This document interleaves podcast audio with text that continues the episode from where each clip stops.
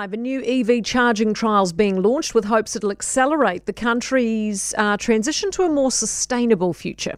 It'll allow EV drivers to access charging across three different networks. So it's a bit like using an ATM for a different bank to the one that you've got an account with, right? So ChargeNet is leading the trial. With me now is Chief Operating Officer Martin Miles. Morning, Martin.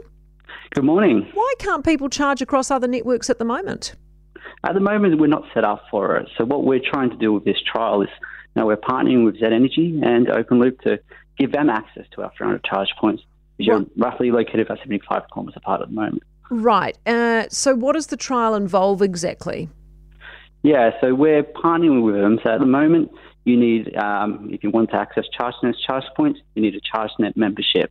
What this trial entails is Z Energy customers can use their own account to use the ChargeNet charger and vice versa. Right, you need a ChargeNet account to do this, though. Yes, you do. Right, okay.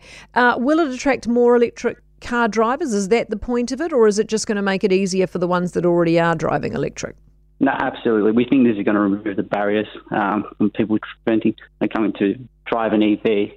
At the moment, you know, having multiple memberships, having multiple uh, dongles on your thing or multiple apps to access a charge point is not a good thing. So what we really want to do is make it as simple as possible to access charge points so you go on that Kiwi road trip. When does the trial start? It starts in January um, and will continue on um, until we capture all the key learnings.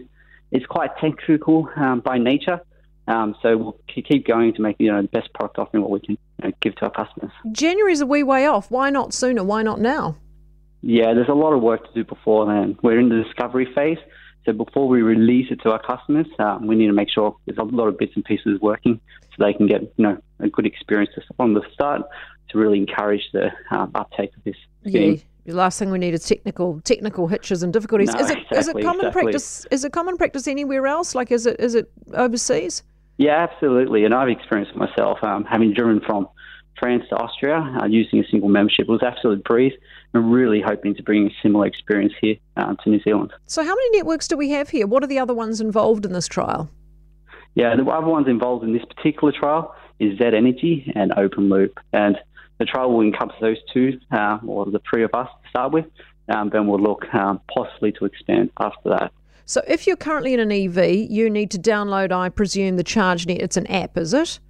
That's correct. Yeah. Yeah, so you need or, yeah, either the app or a dongle, which you need to sign up for and get it delivered in the post. But um, that's how you start a charge at the moment. Yes. Alrighty, you can tell that I don't drive an EV because that all sounds like you know a foreign language to me, Martin. But um, I hope it goes well for you. Thanks so much for being with us this morning, Martin Miles.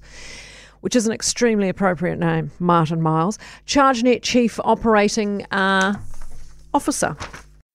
For more from Early Edition with Kate Hawkesby, listen live to News Talk ZB from 5 a.m. weekdays or follow the podcast on iHeartRadio.